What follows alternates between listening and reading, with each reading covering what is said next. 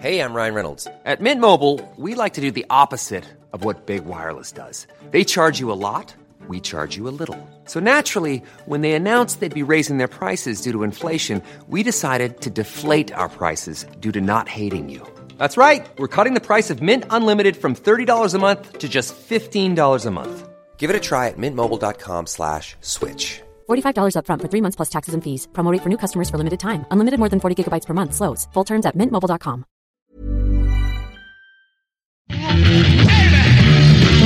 Ladies and gentlemen, you're listening to a million. Hello. Well, today's a big day, and I'm in a great mood.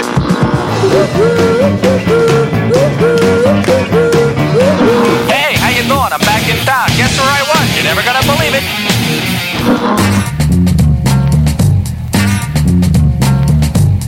Spotzel, le podcast des cyclistes aventuriers, épisode 17, ici Richard Delhomme. Aujourd'hui, je déjeune et discute avec Sofiane Seili. Alors paraît-il que parfois il vaut mieux éviter de faire de longs discours et c'est exactement ce que je vais faire aujourd'hui. Je vais laisser de suite la parole à Sofiane. Juste avant cela, sachez que nous allons refaire un épisode la semaine prochaine pour compléter car nous étions à court de temps tous les deux. Sans plus attendre donc, Sofiane Seili. Logiquement, c'est bon, ça fonctionne correctement, une fois. Donc, bah écoute, hein, déjà, euh, ravi de te rencontrer parce qu'on a souvent dit ouais, j'ai gardé ce micro-là comme ça à la main, c'est plus pratique pour moi. Parce que si je le demande à mon invité, euh, bah, c'est tout de suite plus difficile, mais là, moi, ça va, j'ai l'habitude. Euh, bah, du coup, euh, merci de m'accorder une heure pour qu'on euh, fasse un super épisode, hein, surtout euh, si proche de ton, de ton retour, depuis le temps qu'on devait le faire, depuis deux mois, parce que quand on s'est parlé la première fois, tu partais au Tour Divide. Ça fait trois mois maintenant. Donc on était, je t'avais écrit genre trois jours après, puis tu m'as dit bah non, je pars dans deux jours, donc là c'est un peu chaud. Et, et voilà, je te propose pour pour débuter que tu te présentes pas. Parce que bah, c'est un petit peu chronologique, c'est un petit peu facile. Par contre, j'ai plusieurs questions à te poser. J'aimerais en premier que tu me parles de cette tarte aux fraises que tu as postée sur Instagram il y a deux jours. Ou hier. J'ai- J'aimerais bien que tu m'en parles parce que je suis un gourmand fini. J'aimerais bien que tu m'en parles un peu plus. C'était une euh, tarte aux fraises framboise avec une base sablée et euh, une crème, euh, une crème qui n'était pas une crème pâtissière, qui était une crème euh, un peu plus, légère qu'une crème pâtissière un peu fouettée, avec des petits éclats de pistache. Et elle était délicieuse. Et c'était à l'occasion de, de mon retour. Ma mère a fait un, un déjeuner familial avec Ouais. euh, mon frère, euh, ma soeur, mes cousines. Et, euh, on a fait un grand déjeuner. Il y avait donc une tarte, euh, tarte aux fraises et framboises pour le dessert. Donc c'est pas toi qui l'as faite. Ce n'est pas moi qui l'ai fait. Non, non, non. Eh ben, c'était- c'est la petite déception du jour parce que je Ah me suis ouais, dit, non, je suis tombé sur un mec encore plus gourmand que moi. Ah ouais, Et non. demain, je, déjeune avec un mec encore plus gourmand que moi. Je déjeune avec, je déjeune avec David Schuster demain midi, au même endroit, Ouais. qui a fait quatrième de la TCR. On déjeune ensemble. Et euh, lui, il m'a dit, moi, je, ne- je ne pense qu'à bouffer. Je suis un gros mangeur. La semaine dernière, j'étais au Pizza Hut, j'ai pris deux pizzas. Donc t'imagines, le mec, il est affûté, il fait, il fait 4 de la TCR et il ne pense qu'à manger. Je trouve ça hyper drôle. Ouais, je suis un gros mangeur aussi. Ah ouais? Ouais, je suis un très très grand mangeur. ouais. Euh, question suivante pour poser un petit peu le, le- le décor. Euh, J'ai écouté sur tes conseils. euh, Du coup, du coup, quand on a commencé à parler récemment du régime cétogène, tu, avais mis dans un, un fil de discussion, tu avais mentionné Billy Rice. Ouais. Donc je me suis documenté un petit peu sur Billy Rice et j'ai écouté son interview dans Bike and Death podcast, dans lequel tu es intervenu également. Et il parle beaucoup de toi, on en reparlera euh, sur des sujets euh, vraiment pas drôles, d'accusations dont tu as été euh, victime. Euh, et pourquoi je parlais de ça? Et euh, bah non, c'était pas c'était pas Billy Rice. En fait, j'ai écouté l'épisode que tu as fait après avec euh, Bike and Death. Donc c'est à cette occasion-là que j'ai découvert cette émission qui est très très bien que je recommande. Et j'ai découvert que tu as un accent euh, anglais euh, proche de la perfection.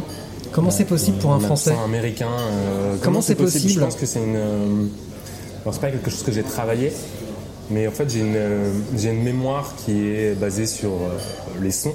Je retiens très très bien les sons. J'ai pas du tout de mémoire visuelle. Et euh, quand j'entends quand j'entends un son, généralement je le retiens et j'arrive à le reproduire par la suite. Donc c'est je suis juste très chanceux de, quand j'entends un mot en anglais, de le mémoriser malgré moi et d'être capable de le, de le restituer Ouais. de la manière dont je l'ai entendu. Mais c'est pas. Non, parce que là, eu moi je me suis dit, bon, le mec, hein, quand même pas mal. Il a un accent extrêmement correct, une voix grave. euh, en plus, tu avais une voix hyper grave dans cet épisode. Euh, ce, qui est, fatigué. ce qui est pas le cas ici. Tu as une voix euh, bah, normale, quoi, avec du médium, avec de l'aigu.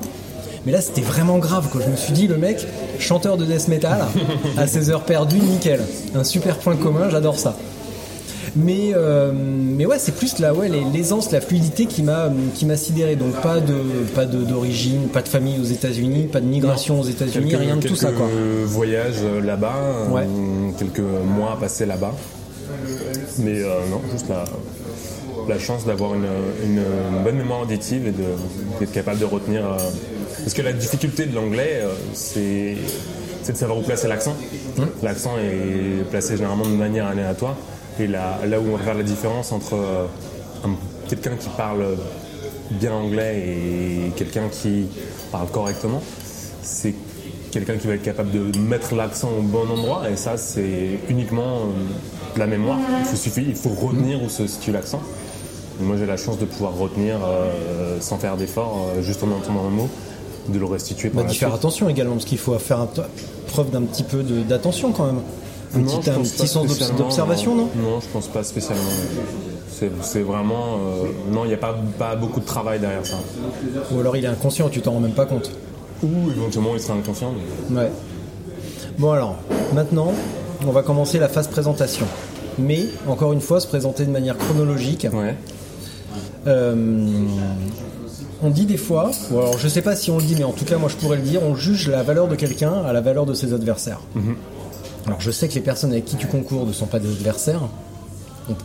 Même si c'est de la course, on peut pas parler d'a- d'adversivité à proprement parler. Mais j'aimerais bien que tu me parles de James Hayden. Ah James, James, James. James, euh, c'est quelqu'un pour qui j'ai énormément de respect. C'est euh, quelqu'un dont. Euh, on m'a parlé après l'Italie Divide en me demandant mais est-ce que c'est euh, est-ce que c'est quelqu'un de sympa? Parce qu'il est il, il peut avoir une image euh, en tout cas auprès de certains suiveurs du sport peut-être je sais pas un peu un peu froide ou ou un peu trop Britannique. d'un ouais un peu trop euh, britannique. Mais c'est quelqu'un euh, ouais, c'est quelqu'un que j'ai découvert euh, sur l'Italie. Déjà c'est quelqu'un qui a énormément de, de- de respect pour, euh, pour le sport, pour les, les gens qui y participent. Et euh, bah, pour donner une petite anecdote et, et- pour euh, voir un petit peu, faire, essayer de faire comprendre aux gens quel genre de, de personne c'est, c'est quelqu'un qui m'a contacté avant l'Italie Divide quand il a vu que j'étais inscrit.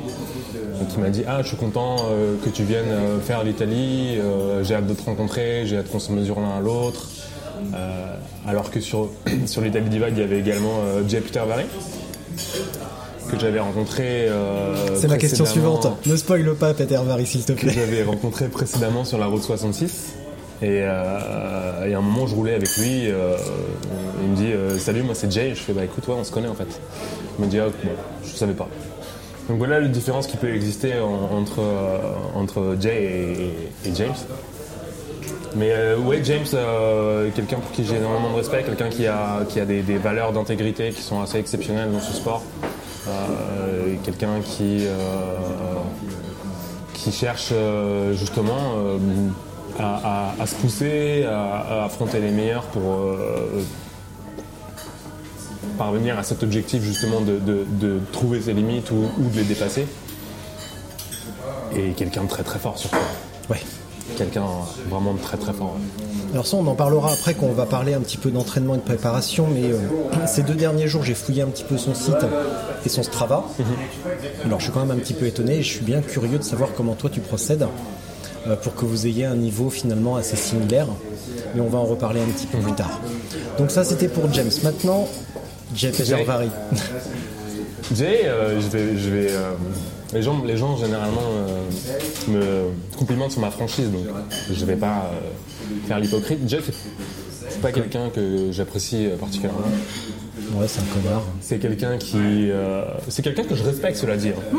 Quelqu'un que je respecte, mais c'est quelqu'un qui a pas beaucoup d'amis dans ce sport. Parce que il est, c'est quelqu'un qui, je pense, est peut-être un peu trop compétiteur. Je pense que pour être parmi les meilleurs dans ce sport, il faut être compétiteur quoi qu'il arrive. Mais lui, je pense qu'il pousse la chose. euh, je pense que chez lui, ça passe euh, avant l'es- l'esprit de compétition passe avant le respect. Pour donner un, petit exemple, donc quand on était sur, sur l'Italie, on a, on a un peu discuté et euh, très clairement, toutes les questions que m'a posé Jay dans la euh, brève conversation qu'on a pu avoir en, Italie étaient toutes orientées pour savoir exactement ou au moins essayer d'avoir une idée de ce qu'était ma stratégie, euh, où est-ce que j'en étais, est-ce que j'étais fatigué, entamé, est-ce que j'avais dormi, est-ce que j'avais l'intention de dormir. C'était vraiment, euh, c'était pas du tout une, conversation entre deux, euh, deux passionnés du même sport. C'était vraiment une conversation entre deux adversaires, dont un qui essayait de, de jauger l'autre. Et, et au final, je me souviens plus. Bah, toi, t'es arrivé ex aequo avec euh, James Hayden, Oui. par choix. Oui. Et lui, il est, il est, il est, il est- qu'est-ce qu'il est, qu'est-ce qu'il est advenu euh, Jay, de- le troisième jour, il a eu un problème mécanique. Il a perdu une euh, petite rondelle euh, qui tenait, euh, sa, qui solidarisait sa patte de dérailleur à, à son, à son axe de roue arrière. Il a perdu cette euh, petite rondelle et du coup, il a dû. euh, il n'a pas abandonné. Parce que euh, s'il y a quelque chose que je respecte énormément chez lui, c'est quelqu'un qui n'a jamais abandonné une course malgré toutes les courses auxquelles il a pu participer. Il n'a pas abandonné, mais il a perdu énormément de temps puisqu'il a dû, il a dû réparer. D'abord, il a fait une réparation de fortune et en fait, Mathieu Falconer qui était, qui était derrière, qui est un multiple vé- vétéran de la TCR, a, a retrouvé cette petite rondelle complètement par hasard et il a pu la, la- la donner à Jay qui a repris la course et qui a fini, euh, qui a fini un peu plus tard euh, pour finir. quoi. On parlera de. Tu sais que son, son surnom c'est Jet Cheater Vary. Je, je l'ai appris récemment. Je l'ai appris récemment. Je j'en étais pas euh, conscient jusque-là, mais mais oui. Après, moi, je je je peux pas vraiment parler de ça parce que je l'ai jamais vu euh, tricher. Donc euh, je peux pas peux pas l'accuser d'avoir triché. Moi, je l'ai vu euh, je l'ai vu en Italie. Tout, ce que je l'ai vu faire, c'était réglo, et je l'ai vu en Italie. avec une course dans laquelle quelqu'un a été accusé de tricher, et en l'occurrence Nico Valsessia, qui était le vainqueur de l'édition précédente. Vainqueur dont la prestation avait euh, soulevé quelques questions à l'époque, et qui euh, cette année-là, donc 2019, euh, s'est permis de prendre un petit raccourci. Et, quand j'ai vu la, réaction de Jay, pour moi, c'était pas la, réaction d'un- tricheur. Je, sais qu'il a fait soulever quelques questions au, début de, sa carrière, mais je ne pense pas que le, Jay qui, concourt au- aujourd'hui dans les courses de bikepacking soit un tricheur. Et en tout cas, moi, je n'ai absolument aucune accusation à faire sur lui, que ce soit quand je l'ai vu sur la route 66 ou cette année sur l'Italie Divide. Maintenant, on va parler de Lael Wilcox, qui te passe le bonjour. Parce que je fais un épisode avec elle quand elle revient aux États-Unis. Très bien. Parce qu'elle parle français là. Elle parle français, elle Elle parle un peu français Ah, je ne apparemment. savais pas, je savais pas, je Moi non savais pas plus, je tout, savais ouais. pas. Alors, euh, euh, la semaine dernière, j'ai fait un épisode avec Louise Roussel qui travaille à Triban, Ouais. à Lille. Et elle me dit, mais si, elle parle français, donc euh, vas-y. donc j'écris à, à- à Madame Wilcox. Et elle me dit, ouais, ça va être un petit peu rusty. Ouais. Bah, je prends ça pour de l'humilité. Je suis sûr que ça va être très très bien. Donc là, elle, Wilcox. L'aile, euh, je, je connais pas très bien l'aile. Je l'ai rencontré, euh, je l'ai rencontré euh, cet été à Brush Mountain Lodge pendant la- ce qu'on a appelé la- l'armistice. Donc pour ceux qui n'ont pas suivi le Tour Divide, moi j'étais euh, j'étais premier au moment de- d'arriver à Brush Mountain Lodge et euh, il était environ 18h. Je suis parti pour l'ascension du, col euh, qui se situe à environ une cinquantaine de, dont le sommet à, à se, situe à environ une cinquantaine de kilomètres de Brush Mountain. Et euh, il avait plu la veille, du coup en fait toute la route était euh, boueuse. Donc on parle, euh, on parle d'une progression aux alentours de 5 ou 6 km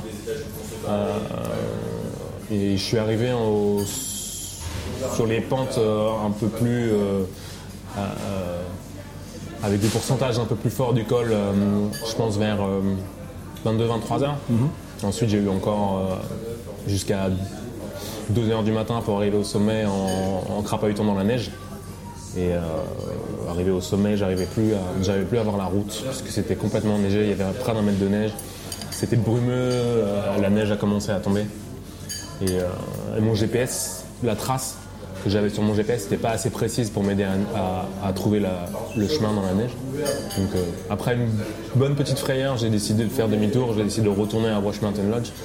C'est là qu'a commencé ce qu'on appelle la grande armistice, puisque euh, la, pluie, euh, quatre concurrents ont, réussi à passer. Josh Kaito, Ned Ginston, Steve Halligan et Christopher Seistrup, le futur vainqueur. Mais derrière, les choses se sont arrêtées puisqu'il a plu. Et la, route qui était très boueuse est devenue extrêmement boueuse, est devenue euh, impassable. Et donc euh, Josh Ibet est arrivé, à la suite euh, Lel Wilcox, Evan Dutch, Kim Raymakers. Et ces gens-là se sont retrouvés bloqués, bloqués par un bout. C'est à cette, occasion-là que j'ai pu rencontrer Lel Wilcox, mais c'est pas quelqu'un que je, que je connais très bien, mais c'est quelqu'un dont je, dont je, je pense nos pratiques sont assez proches. Ça fait pas partie des, rares euh, personnes qui aujourd'hui se trouvent euh, dans l'élite de ce sport alors qu'elle vient, euh, elle a un passé simplement de, cyclotourisme, comme moi. Donc on, est tous les deux avec ce, background de, cyclotourisme parvenu à arriver dans l'élite du bikepacking. Alors que, ouais, si on regarde les, si on regarde les autres personnes, souvent c'est des gens qui ont un- un passé un peu de, de compétition, que ce soit en, en VTT comme Josh Ibet ou, euh, ou en route euh, comme euh, Bah, James Hayden, il était. James euh, Hayden, ouais, bien il est sûr. pas vieux, mais il était, il était coureur élite sur route. Ouais. Donc, euh, oui, je pense que ce qu'avec qu'avec l'aile, on a des, des- des pratiques assez proches, une, une- philosophie du voyage et du bikepacking assez proche, puisque elle a la chance maintenant d'être euh, d'être euh, sponsorisée à un niveau qui lui permet de, de faire uniquement euh, du bikepacking et ce qu'elle veut, et, et- et également euh, ça, dire sa fondation, mais il ne me semble pas que ce soit une fondation, mais, euh, mais en tout cas, elle, euh, elle a une, un, un projet euh, caritatif qui encourage les jeunes filles en Alaska à, faire du vélo, donc elle peut se consacrer à ça également. Euh, mais avant ça, donc. euh, Eh, mange, hein oui, oui. Bah, quand avant même. ça, oui, elle était. euh, avant ça, elle était euh, serveuse, serveuse, et elle faisait un peu d'argent en Alaska. Et quand elle en avait assez, elle partait faire, elle partait faire du vélo, elle partait faire du cyclotourisme, des courses, et, un peu, c'est un peu ma vie, quoi. Mm. Sauf que moi, je suis pas serveur, je suis coursier, mais euh, c'est ce que je fais. Ouais. Je fais un peu d'argent, et quand j'en ai assez, je pars faire des courses, je pars faire des, des routes de la soie ou euh, des grands tours en Océanie, en Asie. Eh ben voilà. Donc là maintenant, il va falloir se présenter. Qui es-tu? Bah alors mange d'abord. On va pas me faire Pour un ceux qui ont malaise. pas deviné. On va pas me faire un malaise. Pour ceux qui n'ont pas deviné, je suis Sofiane Seili. Alors j'en profite, je te coupe juste un petit instant pour féliciter Myriam, parce que dans le dans l'épisode précédent, je sais plus avec euh, avec Louise comment on en est venu à parler de ça, et je lui ai dit bah écoute le prochain épisode, euh, je voulais pas euh, spoiler ou fanfaronner euh, parce qu'on allait faire un épisode ensemble, donc je lui dis bah voilà, je vais faire un épisode la semaine prochaine avec un mec là qui a gagné une, une course euh, au Pérou récemment. Celui qui trouve la solution ou celle qui trouve la solution, bah tu me laisses un message au 06 66 53 46 23 et Myriam m'a répondu dimanche matin, j'avais un message, c'est Sofiane Seili. Bravo Donc, Myriam. donc bravo Myriam, bravo. Et euh, pour info, Myriam, elle court et elle fait le marathon en 3h04. Ah oui. Ah oui, c'est sérieux là. c'est très très bien. Oui, c'est très sérieux là. C'est très très sérieux. Donc bravo Myriam et merci de nous écouter. La grosse bise. Voilà. Donc je suis Sofiane Seili. C'est moi. Bravo donc à ceux qui ont deviné. Et je viens en effet de gagner une course au Pérou. Je rentre. euh, Je suis rentré il y a exactement une semaine. Qu'est-ce que tu faisais avant? On va reprendre depuis le début. Qui es-tu? Que fais-tu? Qu'est-ce que tu as fait de ta vie? Qu'est-ce qui t'a mené euh, Qu'est-ce qui t'a mené euh, au- à être messager à vélo, à être coursier à vélo Qu'est-ce qui t'a amené vers le bikepacking Tout en mangeant, hein, parce Tout que en sinon- mangeant. bah, ouais, tout en mangeant. C'est pas facile. C'est pas facile, mais, euh, mais je vais essayer. J'arrive à faire des routes pas faciles dans ma vie, donc je vais peut-être réussir à faire ça. Ouais, essaye quand même. Fais un effort. Euh, ouais, je vais essayer d'être synthétique puisque j'ai fait, j'ai fait euh, déjà euh, Bah alors où est-ce que t'es né quelques, quelques podcasts où j'ai essayé de raconter un peu les racines de, de- de tout ça. Je suis né à Clichy, donc pas très loin d'ici. Clichy-sur-Seine, euh, 92 à quelques kilomètres de Paris. J'ai euh, j'ai grandi à Gennevilliers, donc pas très loin d'où je suis né, et euh, par la suite à Colombes, pas très loin d'où j'habite en ce moment. Euh, j'ai fait des études de lettres à la Sorbonne. euh, par la suite, j'ai travaillé à Télérama. Euh, été d'abord documentaliste, puis par la suite, j'étais pigiste là-bas. Et euh, j'avais toujours rêvé de, j'avais toujours rêvé de voyager. J'avais toujours rêvé de partir, euh, partir avec un sac à dos. Et euh, la région qui m'avait toujours fait fantasmer, c'était l'Asie du Sud-Est. Pour une raison que j'ignore, que je continuerai probablement à ignorer toute ma vie, mais c'était là-bas que j'avais envie d'aller. C'était la région qui me faisait vraiment fantasmer. J'ai attendu longtemps que les conditions soient réunies, euh, c'est-à-dire avoir euh, assez de temps, assez d'argent et une situation amoureuse également qui permette de partir, parce que mon, mon objectif c'était de partir seul. Une situation amoureuse qui permette justement de, de se consacrer à un, long voyage comme ça. Et en 2010, les conditions se sont enfin trouvées réunies et je suis parti je suis parti en Sud-Est, j'ai pris l'avion pour Bangkok. J'avais un sac à dos. Je faisais un peu de vélo à l'époque. Pas, euh, pas énormément, mais j'avais déjà fait par exemple euh, Avignon-Lyon, euh, deux fois 150 km sur un week-end. Donc j'ai quand même plus des gens qui n'ont euh, jamais fait. J'avais un, peu cette expérience-là. Mais je suis parti en me mettant pas la pression en me disant j'ai pas envie de partir avec un vélo, parce que si je pars avec un vélo, je vais être obligé de faire du vélo. Euh, je préfère partir comme ça, et puis si, j'ai envie de faire du vélo, j'en louerai un. euh. Je suis parti de Bangkok, j'ai commencé à prendre des bus, des trains avec mon sac à dos. Et j'ai senti qu'il y avait quelque chose qui, par rapport au fantasme que j'avais de, ce voyage que j'avais caressé pendant des années, j'ai senti qu'il y avait quelque chose qui me manquait. Où c'était euh, c'était un peu fade.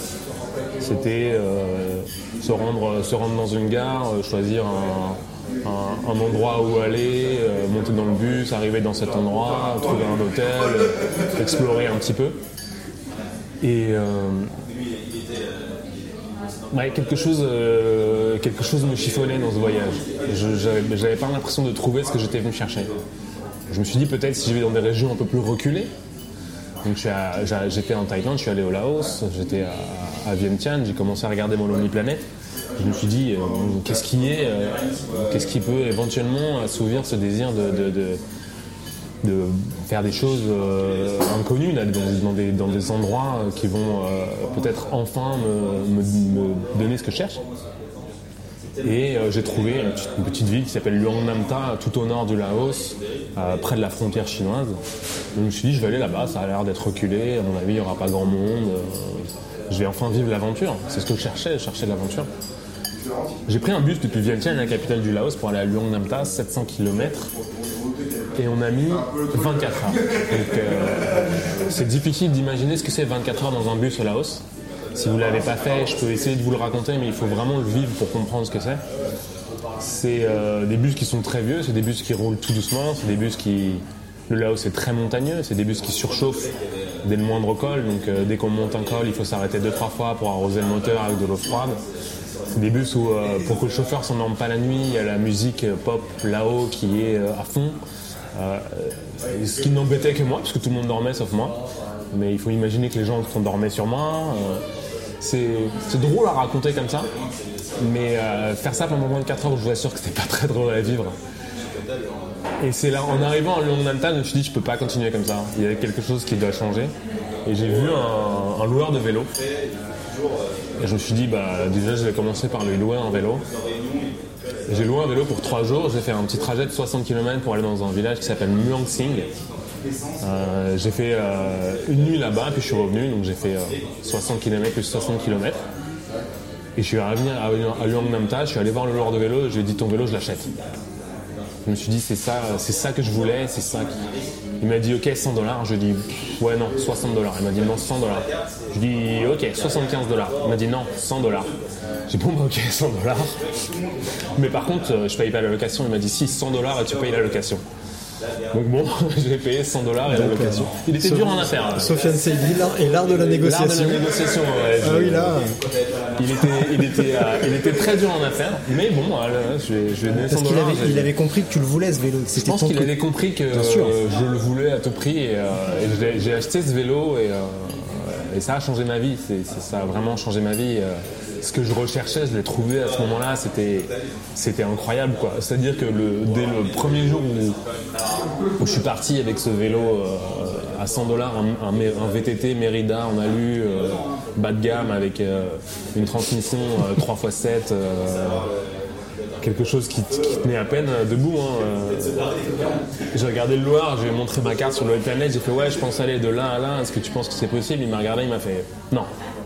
Je dis bon bah c'est pas grave, je vais tenter quand même. Il avait plus ou moins raison, parce que bon, euh, c'était le premier jour, j'ai cassé mon derrière. Euh, j'ai fini par arriver là où je voulais, mais euh, je pense que ça m'a probablement pris une dizaine d'heures pour faire 100 km.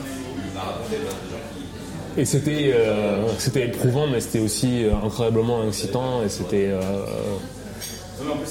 je me sentais vivant, je sentais que j'avais enfin. Enfin euh, découvert ce que j'étais venu chercher. Et c'est là que j'ai. C'est là que je me suis dit. euh, c'est ça que je veux faire, quoi. C'est ça que je veux faire. Et, euh, et avec ce vélo-là, j'ai fait 7000 km à travers l'Asie du Sud-Est. Et c'était c'était juste incroyable, c'était juste fou. Et c'est depuis, depuis ces voyages-là que, je suis complètement accro à, à cette sensation d'être- sur mon vélo pour voyager, pour être ailleurs, pour, pour découvrir des, des pays que je connais pas ou des pays que j'aime. Et c'est comme ça que tout a commencé. Alors qu'est-ce qui s'est passé avec la vie de couple Ah oui, qu'est-ce qui s'est passé? Alors il se trouve qu'à cette époque-là, quand je suis parti, j'étais pas célibataire. J'ai dit à ma copine, écoute, il faut vraiment que je le fasse, ce truc-là, ça fait, ça fait tellement de temps que j'en rêve, euh, c'est maintenant ou, ou c'est jamais, quoi. Et euh, moi, elle n'était pas forcément ravie, elle m'a dit, euh, Bon, bah, vas-y, si tu dois le faire, fais-le. Et au moment où j'étais censé rentrer, donc trois mois plus tard, j'avais pris un, j'avais pris un, un billet aller-retour trois mois plus tard. Euh, elle m'a contacté par, mail, elle m'a dit euh, je, sais, bien que tu, es en train de vivre un truc euh, extraordinaire et très fort là-bas et que tu as trouvé quelque chose que tu, cherchais. Donc c'est probablement mieux que je te dise que si tu veux rester, tu peux rester puisque si tu reviens, de toute façon, on ne sera plus ensemble.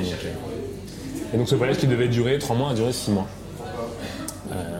Euh, six mois c'est long quand même, mais j'étais content de rentrer après six mois.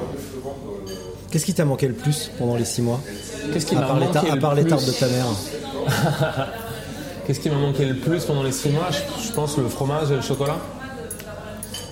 Euh, mes amis, ma famille. Regarder des films. Être, euh, être juste chez moi, euh, à, regarder un film, à regarder une série, être, être au calme. C'est ce, c'est ce genre de petites choses du quotidien qui, m'ont manqué euh, au bout d'un certain temps. C'est vrai que c'est une vie, euh, la vie sur la route, c'est une vie qui est assez exceptionnelle, mais personnellement, en tout cas, au bout d'un moment, j'ai besoin de rompre avec cette. euh, c'est une, vie qui est, répétitive, hein, que, que, j'adore, mais je rencontre régulièrement des gens qui sont sur la route depuis un an, deux ans, même cinq ans une fois. Et c'est pas quelque chose que je pourrais faire personnellement. J'ai besoin de, de rompre la monotonie de la route avec la monotonie du quotidien euh, sédentaire et inversement. J'ai besoin d'alterner les deux. Je te laisse manger un petit peu. C'est pas mauvais, hein? Hmm, pas du tout, ouais. En plus, tu vois, ça fait une conversation hyper intéressante pour les gens qui vont écouter. C'est euh, clair. ah, c'est super, quoi. Une salade de boulgour avec euh, de je ne sais quoi dedans, c'est ça, c'est vraiment ce qu'on appelle une information capitale. Tu donnes l'adresse aux gens après. Ouais. Le Dargou, rue Dargou 75-2. Tac. Ouais, je fais des annonces commerciales dans mon truc, alors euh, je peux. hein. Ils vont peut-être nous offrir le dessert du coup. Bah moi en tout cas le mien je l'ai payé donc euh, j'ai beau venir à chaque quasiment toutes les semaines, euh, je paye à chaque fois. En même temps je me fais rembourser donc ça me dérange pas vraiment. Ça va là. Euh, qu'est-ce qui t'a amené plus? Parce que là t'avais mis le pied dans le voyage, ok, cool. Mais qu'est-ce qui t'a poussé après vraiment vers des épreuves plus bikepacking? Qu'est-ce qui t'est dit Tiens, à quel moment tu t'es dit ou pourquoi et comment Euh, bah tiens, il y a ça qui existe, j'ai envie de me mesurer à d'autres mecs et euh, de larguer un petit peu cette dimension euh, cyclotouriste pour devenir un coureur finalement? du moment où j'ai commencé le cyclotourisme, déjà, je roulais, malgré mon, mon VTT Mérida en, en état pitoyable. Arrête de dire que c'est un Mérida parce que j'ai un deal avec Mérida et, euh, et j'essaye de, de- de dissimuler ça pour pas fa- pour pas passer pour un mec trop avide. Donc arrête de leur faire de la publicité gratuite s'il te plaît. Ça c'est mon job. D'excellents d'excellents vélos, un excellent rapport qualité-prix. Fabriqué en Chine, Fabriqué en- comme ton spé, comme ton trek que t'as payé hyper cher. Exactement. Voilà. Donc euh, déjà à l'époque, euh, je roulais plus que les autres.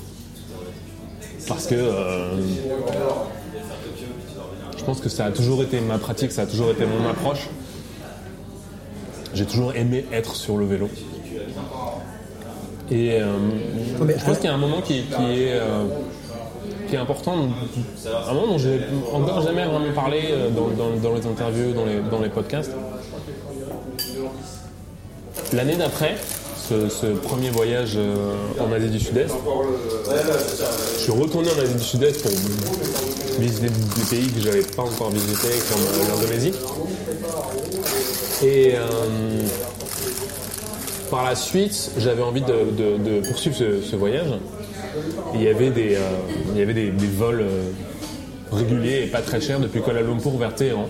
Et je me suis dit, je vais aller en Iran, je vais voyager en Iran. Il y a quelque chose qui euh, a toujours été dans ma, dans ma pratique du cyclotourisme, dans la mesure où j'ai commencé en Asie du Sud-Est, c'est que je n'ai jamais campé. Je n'ai jamais. euh, enfin, je à l'époque, quand je, quand je faisais mes voyages, je ne campais jamais, puisqu'il faut savoir qu'en Asie du Sud-Est, euh, la vie est très très peu coûteuse. Un hôtel va coûter entre. voilà, pour les plus miteux, ça va être. à l'époque, je pense qu'au Cambodge, je pouvais en avoir pour 5 euros. Euh, entre 5 et 15 euros, on a un hôtel. À 15 euros, on a quelque chose de vraiment très correct, très propre, avec la climatisation, chaude. Mais euh, en moyenne, euh, pour 10 euros, on peut dormir à l'hôtel. Donc j'avais jamais vraiment vu l'intérêt de camper. Je n'avais jamais campé. Et donc je me retrouve en Iran. à faire un trajet Téhéran-Istanbul. Ensuite, mon plan était de reprendre l'avion à Istanbul pour rentrer à Paris. Et en Asie du Sud-Est, euh, pendant euh, tous les mois que j'avais pu parcourir le continent, c'est un endroit où c'est très facile de faire du cyclotourisme puisque euh, il y a des gens partout, il y a des ravitaillements partout, il y a des hôtels partout. C'est vraiment pas très compliqué de s'organiser. On part le matin, on se met sur son vélo, on roule et on va forcément tomber sur un endroit où manger, un endroit où dormir, un, hôtel correct ou non, mais en tout cas un hôtel. Et là, je me suis retrouvé en, Iran où la, donne est un peu changée. Et il y a un, un jour où j'étais, euh, je sais plus exactement dans quelle ville j'étais, mais j'étais près de la frontière, euh, près de la frontière avec l'Arménie. Et euh, je me trouvais dans un une espèce de no man's land où en fait euh, l'hôtel le plus proche de là où j'étais était à 250 km. Ce qui était une distance énorme à l'époque pour moi. Euh, et je pense une distance énorme pour encore beaucoup de gens qui font du vélo aujourd'hui. Et je me suis dit, ben, grosso modo, soit je dors euh, dehors quelque part euh, par terre, sauf que j'avais absolument aucun sac de couchage, tente, matelas, rien du tout. hein. Donc c'était c'était une, une- option, mais une possibilité vraiment que je souhaitais éviter à tout prix. Soit je faisais donc 250 km pour aller dans une ville appelée Jolfa. Je me suis dit, bah, 250 km, c'est beaucoup quand même, c'est long, c'est loin. Mais je me suis lancé ce défi, je me suis dit, ouais, je vais le tenter, je vais essayer, je vais partir très très très tôt le matin, contrairement à mes habitudes, puisque moi j'aime dormir euh, le matin, j'aime me coucher tard le soir et dormir le matin. Euh, Je me suis réveillé très tôt, j'ai pris, euh, j'ai pris euh, la veille, j'avais acheté euh, quelques, quelques, quelques gâteaux dans une boulangerie pour pouvoir euh, me faire un petit déjeuner sur le vélo et tout. Et j'ai envie de dire, c'est un peu ma première expérience euh, d'ultra-cyclisme, entre guillemets, de me dire, je vais essayer de parcourir 250 km pour aller jusqu'à Jolfa. Et c'était très très dur, parce que je me suis retrouvé dans un canyon qui fait la frontière avec l'Arménie. J'avais un terrible vent de face, terrible, terrible vent de face. Et j'en ai, euh, ai énormément chié. Mais à la fin de la journée, je suis arrivé à Jolfa. Et ça n'a pas été un déclic. Ça n'a pas été euh, ce jour-là où on a fait 250 km, je me suis dit, euh, waouh, c'est incroyable ce qu'on peut faire à vélo, j'ai envie de, voir jusqu'où on peut aller. Mais en tout cas, ça a été vraiment, quand j'y repense avec le recul, le moment où, je me suis rendu compte que j'étais capable de faire des choses que la plupart des, des- des cyclistes sont probablement pas capables de faire. Et euh, ensuite, bien plus tard en 2014, enfin bien plus tard, pas bien plus tard, mais 3 ans, 3 ou 4 ans plus tard en 2014, j'ai fait le, la Great Divide Mountain Bike Route, donc, euh, qui, part de, qui de Banff au Canada et qui va jusqu'à la frontière mexicaine. Et, euh, et c'est là, c'est en faisant ça et en, en roulant en moyenne 150 km par jour sur, sur des, des pistes, euh, des routes non asphaltées. Je pense qu'à l'époque on parlait pas trop de pas trop de gravel, c'était pas un terme qui était encore rentré dans le langage courant des cyclistes, mais, mais euh, ce qu'on appelle aujourd'hui du gravel, avec énormément de dénivelé. Euh, c'est là que je me suis dit, euh, je pense que je serais pas mauvais si je participais à, si je participais à des courses comme ça. Et deux ans plus tard, c'est là que j'ai fait ma première, le, le Tour Divide en 2016. Et j'ai terminé troisième à l'époque, loin derrière Michael qui a gagné et établi le record cette année-là en 2016. Euh, mais euh, ouais, ça m'a. c'est- à ce moment-là que j'ai mis un pied dans, dans les courses de bikepacking et, j'y suis encore parce que je trouve ça dingue et euh, j'aime et j'aime la compétition et j'aime j'aime me battre pour gagner. Et c'est pour ça que j'ai l'intention de continuer. Je reviens sur les 250 km. si tu n'avais pas eu la pression de les faire, tu n'aurais pas été obligé de les faire. Et est-ce que tu, est-ce que tu, euh, tu t'es révélé à toi-même en te disant ok ça je suis capable de le faire? Est-ce que c'est pas aussi, comme tu le disais, que beaucoup de cyclistes n'en sont peut-être pas capables Est-ce que c'est pas également que beaucoup se l'interdisent et pensent que ce n'est pas possible ou qu'ils n'en sont pas capables et qu'à ce moment-là tu as été obligé de le faire, tu l'as réalisé et tu t'es rendu compte que tu pouvais le faire et ça t'a ouvert des perspectives. Si tu n'avais pas eu cette obligation de survie quasiment de le faire, ou si tu avais eu la possibilité de camper, est-ce que tu aurais quand même tenté euh, un jour, euh, est-ce que tu te serais dit tiens je vais faire la plus grande distance possible sur une journée Euh, comment ça, serait, se serait passé alors? Je pense que. Je pense que ça aurait été probablement retardé, reporté, mais que ce serait arrivé quand même, puisque c'est dans, ma personnalité. C'est depuis que j'ai commencé le vélo, où je me suis toujours. euh, j'ai toujours eu ce questionnement en fait, depuis que j'ai commencé à faire du vélo. Je me dire, mais en fait, jusqu'où on peut aller? À quel moment? On peut plus continuer? C'est euh, quelque chose euh, je pense pas avoir encore euh, trouvé la limite mais mais moi c'est- ce que j'ai trouvé incroyable et, et ce que je continue à trouver incroyable dans la pratique du vélo enfin du vélo de, voyage c'est de se dire euh, bah voilà moi la première fois que j'ai fait 80 km en rentrant chez moi j'étais mort et euh, quand j'ai fait euh, 100 km la semaine d'après j'étais dans un état encore plus pitoyable mais l'idée, c'était pas de se dire, j'ai fini, j'ai fini dans un état pitoyable, du coup, je vais pas recommencer. L'idée, c'était de se dire, j'ai réussi à faire 100 km. Combien je peux faire? Et après, j'ai fait 150. En l'occurrence, deux fois 150 sur ce Avignon-Lyon. Et euh, bah pareil, quand je suis arrivé chez moi, j'étais complètement vidé. Enfin, le premier 150 s'est bien passé, mais le deuxième, j'étais euh, dans un, J'étais, j'étais, j'étais pas bien quoi. J'ai, euh, je roulais tout doucement. j'avais l'impression qu'il y avait un vent énorme alors qu'il n'y en avait pratiquement pas. Alors que Euh, tu avais vent arrière. oui, voilà. Et, et déjà, déjà à cette époque-là, j'étais- je suis quelqu'un qui, qui est un éternel optimiste. Je, je suis beaucoup trop optimiste. Et euh, je suis assez tête en l'air. Et euh, j'ai généralement des idées, des projets. Et je me renseigne pas trop sur la faisabilité de la chose. Je me dis, ah oui, ça, ça serait sympa, je vais le faire. Et, j'oublie de prendre en compte certains paramètres. Et donc, par exemple, euh, quand j'ai fait ce Avignon-Lyon, euh, le premier jour, c'était le 14 août. Et le deuxième jour, bah, c'était le 15 août. Ce qui fait que bah, tout était fermé. Donc euh, je me suis retrouvé à faire ce 150 km en étant euh, pratiquement incapable de me ravitailler. J'ai juste à un moment réussi à trouver euh, une boulangerie. Mais, euh, mais sinon je pense que ouais, j'ai dû faire euh, le deuxième 150 km de, de ma vie en mangeant pratiquement rien. euh, c'est aussi pour, pour ça que j'en ai autant chié. Et je suis arrivé chez moi, pareil, complètement défait.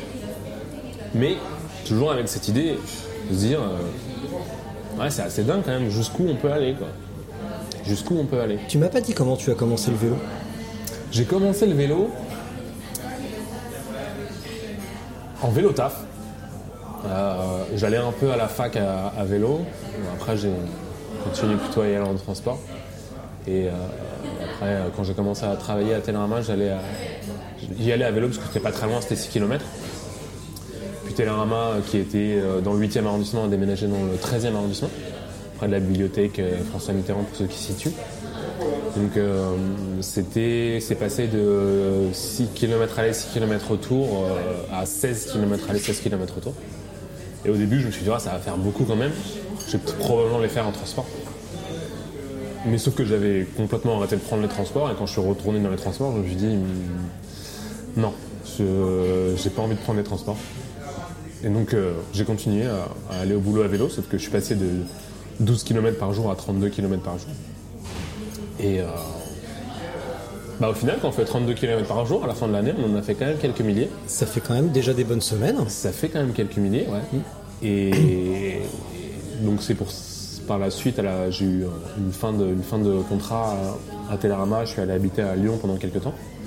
Et à Lyon, euh, j'avais mon vélo, j'avais un, un terrain de jeu qui était euh, bien plus intéressant que quand on est en région parisienne, puisqu'à Lyon, il suffit de faire 5 km et on est à la campagne. Et euh, c'est là que j'ai commencé à, faire des 50, puis 80, puis 100 km. Et, et ce, ce premier, cette première initiation au cyclotourisme qui était un Avignon-Lyon, 2 fois 150. Comment tu t'es dit, tiens, je vais faire cette, cette première épreuve au Canada, c'est ça? Ouais. Ouais. Comment t'es venue l'idée? Comment tu l'as trouvée Donc j'ai participé, euh, enfin non, j'ai pas participé, mais il faut savoir que le, le- Tour Divide, euh, à la base, l'itinéraire a été conçu par une association qui s'appelle Adventure Cycling America, ACA. Euh, ça a été euh, mis en place euh, par euh, plusieurs personnes qui ont euh, joint plusieurs tronçons, donc ça a pris, ça a pris un bout de temps. Et euh, le premier Tour Divide, je ne saurais pas dire exactement en quelle année il Les- a eu les- lieu. la, pas, la, pas la première Tour Divide, la première épreuve à laquelle tu as participé en 2014, c'est ça? C'était pas une épreuve. Ah, c'était pas une épreuve, C'était pas une course. c'était- vraiment juste aller sur cet itinéraire de la Ah. Great Divide Mountain Bike Route. Euh, sans tracker, euh, sans contexte de compétition. Euh, J'y suis allé Mais alors, je reformule ma question. de cyclotourisme. De me dire j'ai envie, de, j'ai envie de, de vivre cette aventure-là. Alors, je reformule ma question. Comment, en 2016, il y avait déjà un petit peu d'historique sur les courses bikepacking, sur euh, vraiment des grosses épreuves Pourquoi tu t'es dit, je vais aller faire celle-là plutôt que de se mettre sur une épreuve un petit peu, déjà un petit peu moins lointaine et un petit peu plus modeste également? Pourquoi cette, euh, cette, pourquoi, ou est-ce que c'est de l'inconscience, cette envie de mettre la barre quand même relativement haut pour une, euh, pour une première épreuve? Parce que. C'est une bonne question. C'est marrant, je me, suis, je me la suis jamais posée. Eh bah, pendant que tu réfléchis, continue à manger. Je pense que euh, dans la mesure où j'avais euh, déjà fait ce, ce- ce parcours-là, l'idée pour moi c'était pas juste de découvrir cette discipline en tant que compétition, mais c'était aussi de, de revenir sur ce parcours et de le, de le- le faire différemment. Enfin, j'avais l'impression que ce parcours, cet itinéraire m'avait lancé un défi. Il faut savoir que quand j'ai quand j'ai fait ce- cette Great Divide en, en 2014, euh, j'en ai chié comme jamais, vraiment. Il y avait des jours où je me disais je vais je vais je vais jamais y arriver. Il y avait des jours où je me disais mais c'est horrible, c'est beaucoup trop dur. Et, euh, et je l'ai fait. Et je me suis dit euh, bah, je suis fier de moi, je suis fier d'avoir réussi ce truc-là. Mais quand même, ça m'a tellement fait douter que j'ai envie de revenir et j'ai envie de, de, de, de re-relever ce défi. Euh, parce que je l'ai trouvé euh, bien, bien supérieur à tout ce que j'avais pu faire auparavant. Et c'est là que j'ai euh, dé- découvert un peu, j'ai envie de dire, ce, ce- plaisir dans la souffrance. C'est-à-dire que dans le cyclotourisme en Asie du Sud-Est, j'avais rarement, rarement souffert. C'était toujours assez euh, plaisant. Bien sûr, j'avais fait d'école, euh, bien sûr, j'avais fait des, des étapes dures, mais bon, c'est une région du monde où il fait toujours beau, il fait toujours chaud, euh, toujours un, un- hôtel à la fin de la journée, toujours un endroit où manger. c'est simple. C'est simple. J'ai toujours pris un, plaisir. qui est un plaisir, j'ai envie de dire, pour les, pour, pour les gens qui sont familiers avec les, les- les différents types de fun. Il y a fun de type 1, qui est fun à faire et fun à s'en souvenir. Fun de type 2, qui est euh, pas du tout fun à faire, et- mais qui fait des bons souvenirs. Et le 3, qui du coup n'est pas du tout fun, puisque c'est ni, ni drôle à faire, ni, euh, et ça laisse pas du tout un bon souvenir.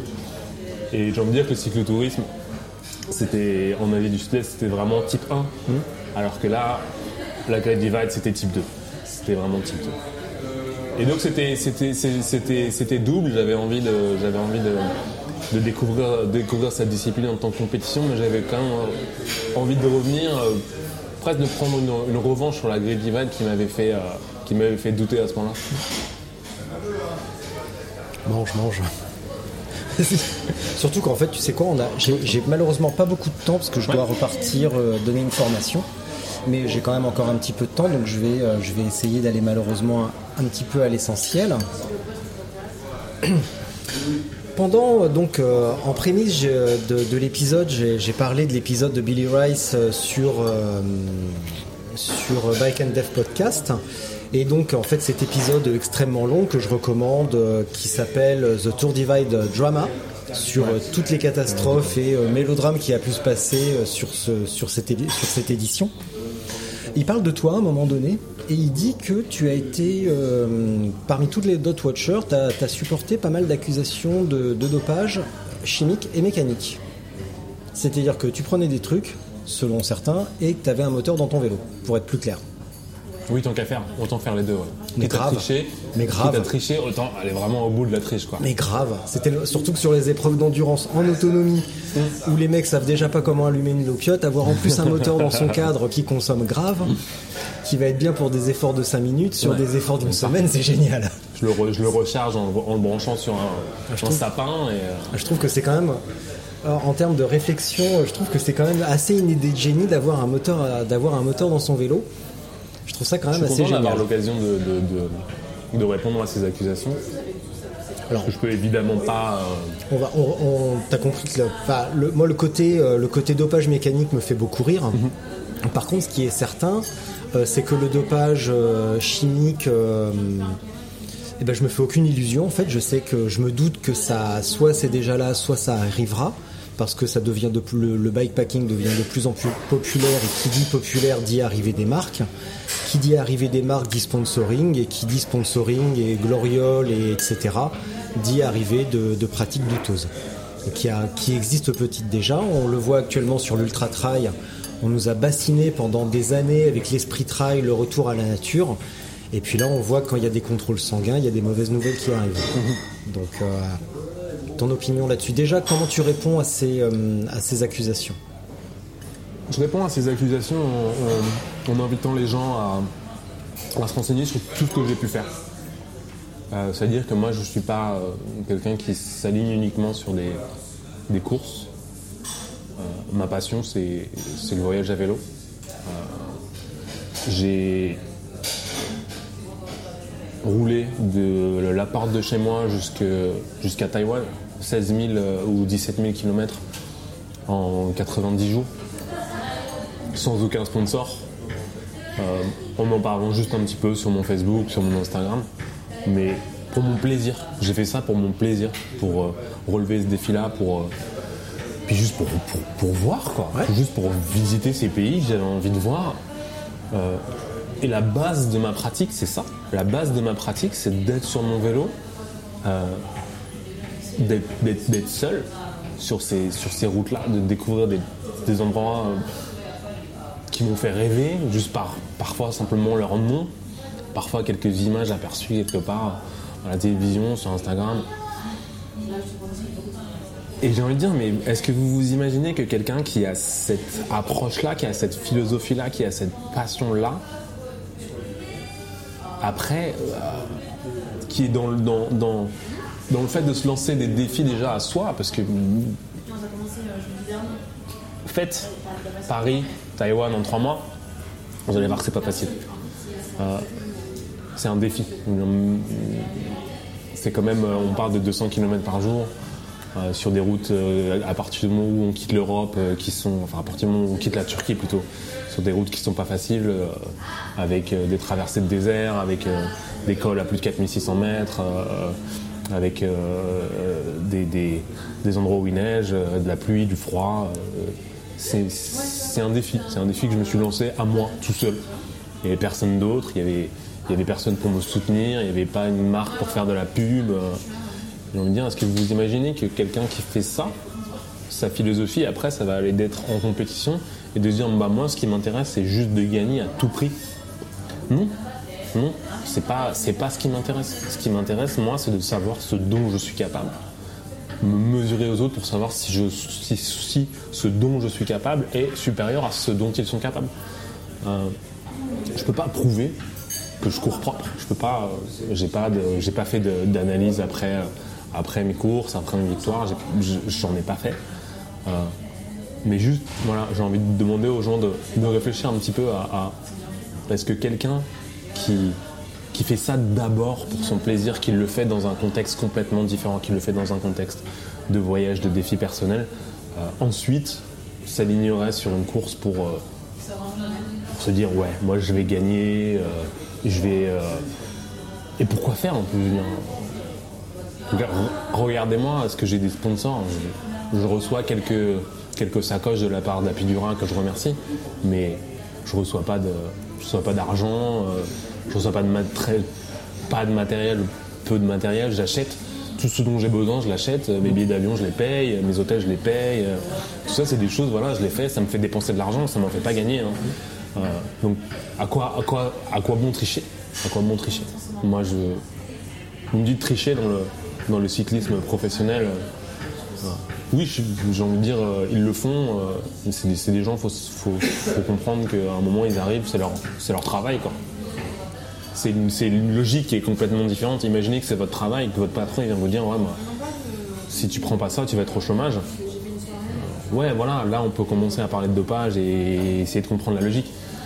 Moi, si, je- triche,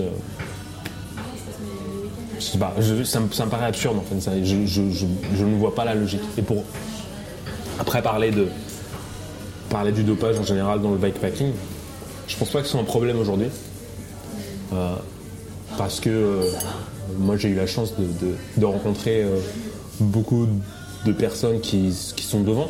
En courant devant, on rencontre les champions. Je vois vraiment pas, je, réfléchis je me dis, parmi les champions auxquels moi j'ai pu parler, les champions que j'ai pu rencontrer, si on me cite un nom aujourd'hui de quelqu'un euh, que j'ai pu rencontrer parmi, euh, parmi vraiment l'élite, quand on parle de James Hayden, des Josh Ibed, des Lelou Cox, des Jay Peter Vary, des Josh Cato, euh, quand on parle de tous ces gens-là, si un jour quelqu'un vient me dire, bah ouais, il y en a un qui a triché, je vais vraiment tomber des nues, mais je vais tomber des nues, mais je vais probablement pas y croire parce que parce que c'est des gens auxquels j'ai parlé. C'est des gens qui sont. S'il y a quelque chose qui est une constante dans, ce sport-là, c'est que, que les, gens qu'on rencontre, c'est des gens bien. C'est des gens qui ont des motivations pour revenir sur ces courses-là, qui, sont souvent, euh, qui sont souvent les mêmes, qui ont des, des pratiques et des, des philosophies qui sont souvent proches. Euh, pour parler de Josh Ibed, par exemple, que j'ai rencontré cette année, que j'ai découvert, que j'apprécie beaucoup. Euh, ouais, c'est quelqu'un qui est par exemple en, en permanence dans, un questionnement sur euh, qu'est-ce que je fais, pourquoi je fais ça, est-ce que, vraiment j'ai envie de faire des courses ou est-ce que j'ai envie de, plus, de, faire du cyclotourisme. Et, et il est là, il me dit ah, je continue à faire des compétitions, mais je me, pose la question est-ce que, finalement ce que je préfère c'est pas, euh, avoir le temps si on parle de James Hayden, il est parti un mois au Kyrgyzstan avant de faire la Silk Road parce qu'il m'a dit Je sais que si je vais faire la course, je vais rien voir. Je vais être euh, le nez dans le guidon, euh, je, vais, je vais rouler 20 heures par jour, je vais pas, découvrir le pays. Et moi, ça me, ça ferait chier de, faire cette course-là et de pas connaître le Kyrgyzstan. Il m'a dit C'est pour ça j'y vais et j'ai envie de découvrir. Et, euh, la Louis Cox, pareil, elle a fait pareil, elle est arrivée un mois. Vous me dites après, vous venez me dire, vous me dire ouais, ces gens-là ont triché. J'arrive, pas à, à- à- à me dire que c'est compatible avec leur philosophie. J'arrive pas à me dire ça. Donc je pense qu'aujourd'hui, si on regarde les, si on regarde les gens qui sont devant, si on regarde les champions dans ce sport, euh, je pense pas qu'il y ait de la triche. Je pense pas qu'il soit un problème. Je pense qu'il va y avoir quelques moutons noirs. On parle de Nico Valcessa. Je pense que très clairement, pour c'est pas quelqu'un que je, connais très bien, je lui ai parlé deux minutes, mais très clairement, pour avoir parlé de lui aussi avec des gens euh, qui l'ont vu sur des courses et tout, il soulève, il soulève très clairement des questions, mais, euh, mais je pense pas que le, le- le- le dopage dans et la triche dans le bikepacking soit un problème aujourd'hui parce que je pense que les gens qui sont devant sont des gens qui sont pas dans cette mentalité-là. Tout à l'heure, quand je t'ai demandé de me parler euh, de certains de tes concurrents, j'ai oublié de, mo- de- de- de mentionner Rodney Sonko. Ça fait une transition. Tu peux m'en parler? Ouais, Rodney. Rodney, je pense qu'il est. euh, c'est un super mec. C'est pas quelqu'un avec euh, lequel je peux avoir des, de grandes conversations euh, à cause de la barrière de la langue, puisqu'il il est hispanophone et italophone. Et moi, je suis francophone et anglophone. Donc je le connais moins bien que, que James, que, que Josh. mais c'est un super mec, c'est un, compétiteur, vraiment un compétiteur. Donc là, il- on a couru euh, deux fois, euh, deux fois l'un contre l'autre, une fois à Taïwan où il a gagné et une fois au Pérou où j'ai gagné. Et, euh, après le Pérou, énormément de respect entre nous, comme j'ai envie de dire systématiquement dans ce sport. Mais après le Pérou, j'ai senti qu'il voulait prendre sa revanche. J'ai senti qu'il voulait prendre sa revanche. Il était à sa décharge, il a eu des, des- des- des problèmes mécaniques sur le Pérou qui, qui ont fait qu'il n'a pas pu euh, donner 100% de, de sa mesure. Après, euh, ces problèmes mécaniques sont aussi dus à ses choix, mec. Ses choix euh, de matériel. Donc euh, c'est pas non plus quelque chose euh, qui est complètement hors de son contrôle, ça fait partie du sport. C'est un sport où on choisit son matériel. euh, et donc bien choisir son matériel, ça fait aussi partie des compétences qu'on doit avoir et qui vont faire la différence entre, entre une victoire, une seconde place ou une troisième place ou un podium et une dixième place. Euh, mais ouais, un, mec très fort pour lequel j'ai beaucoup de respect aussi. Euh, bah du coup, on va conclure avec ça, euh, parce qu'on là on s'éternise un petit peu et puis on a tous les deux, ça pourrait durer encore une heure, j'ai l'impression encore une heure, une heure et demie à l'aise, trois heures. Je te propose qu'on se revoie euh, la semaine prochaine. Moi j'ai cours toute la semaine, mais la semaine prochaine je suis libre comme l'air.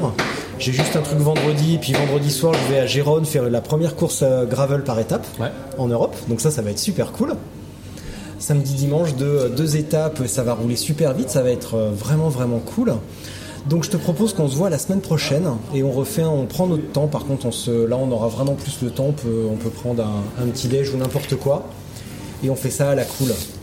Parce qu'il faut parler de préparation. Avec tu l'as dit choix du matériel c'est hyper important. Euh, hier j'ai commencé à écouter euh, C'est ça qui est paradoxal, excuse-moi de te couper. vas-y. C'est que c'est très important et en même temps ça fera pas la différence. C'est-à-dire Eh ben. que ça, fera, ça fait la différence si on fait une erreur, mais le plus important dans cette discipline, et c'est aussi pour ça que je l'aime, c'est que c'est toujours le, le bonhomme qui va faire la différence. tu sais quoi? Ça va être le mot de la fin D'accord une grosse bise à tous et à la semaine prochaine